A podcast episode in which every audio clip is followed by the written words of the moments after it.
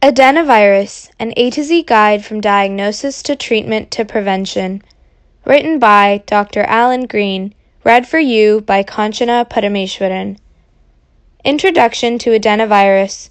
Most parents haven't heard of adenovirus, but most children get it several times, especially in the first two years of life. What is adenovirus? Adenoviruses are very common viruses that can cause infections in children. There are over 50 subtypes of adenovirus. They most commonly cause upper respiratory tract infections, including the common cold, sore throats, tonsillitis, ear infections, and conjunctivitis.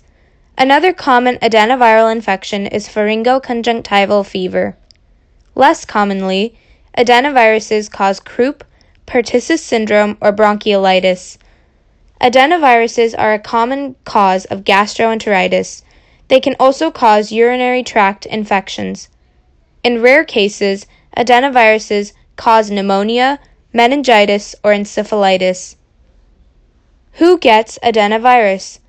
Anyone can get adenoviral infections, from newborns to the elderly. Infections are most common between the ages of six months and two years. Children in daycare are most likely to get repeated adenoviral infections. Respiratory tract infections are slightly more common in the spring.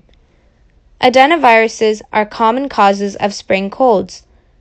Adenoviral gastroenteritis occurs with the same frequency year round. The very young and the immunocompromised are at the highest risk for significant illness. What are the symptoms of adenovirus? The symptoms depend on the location of the infection, but often include a fever, the sore throat, for instance, may be confused with strep throat in the absence of a throat swab. Is adenovirus contagious?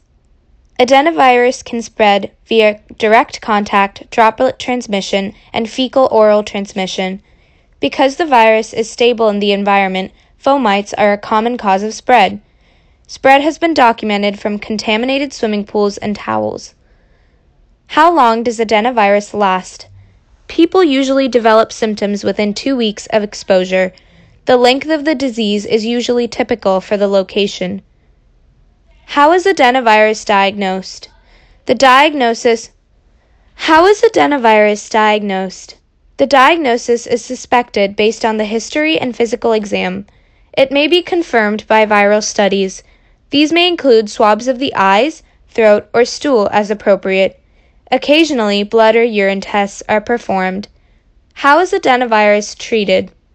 Treatment is usually aimed at controlling symptoms. Antibiotics are not helpful.